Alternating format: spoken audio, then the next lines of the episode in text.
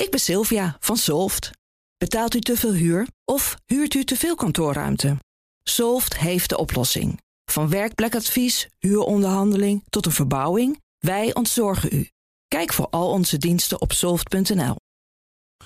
De column van Marianne Zwagerman. Goede journalisten vroeten waar anderen niet komen. En dus kijken veiligheidsdiensten hongerig naar hun informatie. Volgens Arnold Karskens worden journalisten vaak benaderd door de AIVD en de MIVD om kennis te delen. Spionisme noemt Karskens dat in zijn boek Journalistenkoop. Meer dan 100 journalisten zouden in Nederland op die manier voor de staat werken. Een verbijsterend aantal. Hoe kun je als journalist zo je beroepseer en je onafhankelijkheid te grabbel gooien? Als nieuwsjager hoor je informatie te ontvangen van kuchende mannen in regenjassen. Niet te geven. Zaterdag schreef het Volkskrant dat misdaadjournalist Bas van Hout 20 jaar geleden overstapte naar de regenjassen.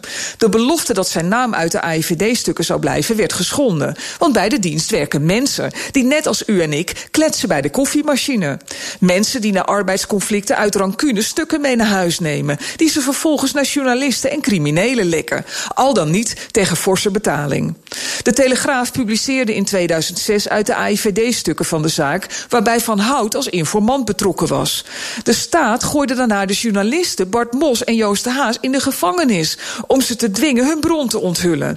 Een misstap waarvoor Nederland stevig op de vingers werd getikt. Inmiddels is de bronbescherming van journalisten wettelijk beter geregeld... en ontving Van Hout van de AIVD een dikke 8 ton schadevergoeding. Blijft de vraag waarom hij zijn integriteit bij het oud vuil zette en spion werd.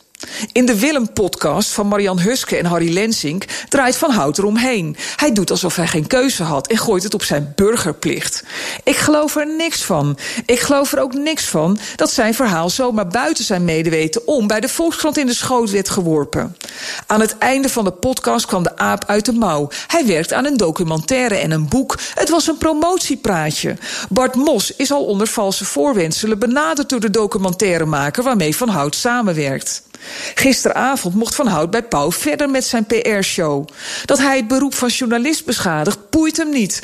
In een tijd waarin zware criminelen de panoramaredactie met een raket beschoten... en bij de Telegraaf met een auto de gevel ramden... je eigen documentaire belangrijker maken dan de veiligheid van je collega-journalisten. Ik word er een beetje misselijk van. En dat is Marianne Zwagerman. Ze is columnist hier op deze zender elke dinsdag. En u kunt haar columns en die van alle andere columnisten... gewoon teruglezen en luisteren op bnr.nl en in de BNR-app.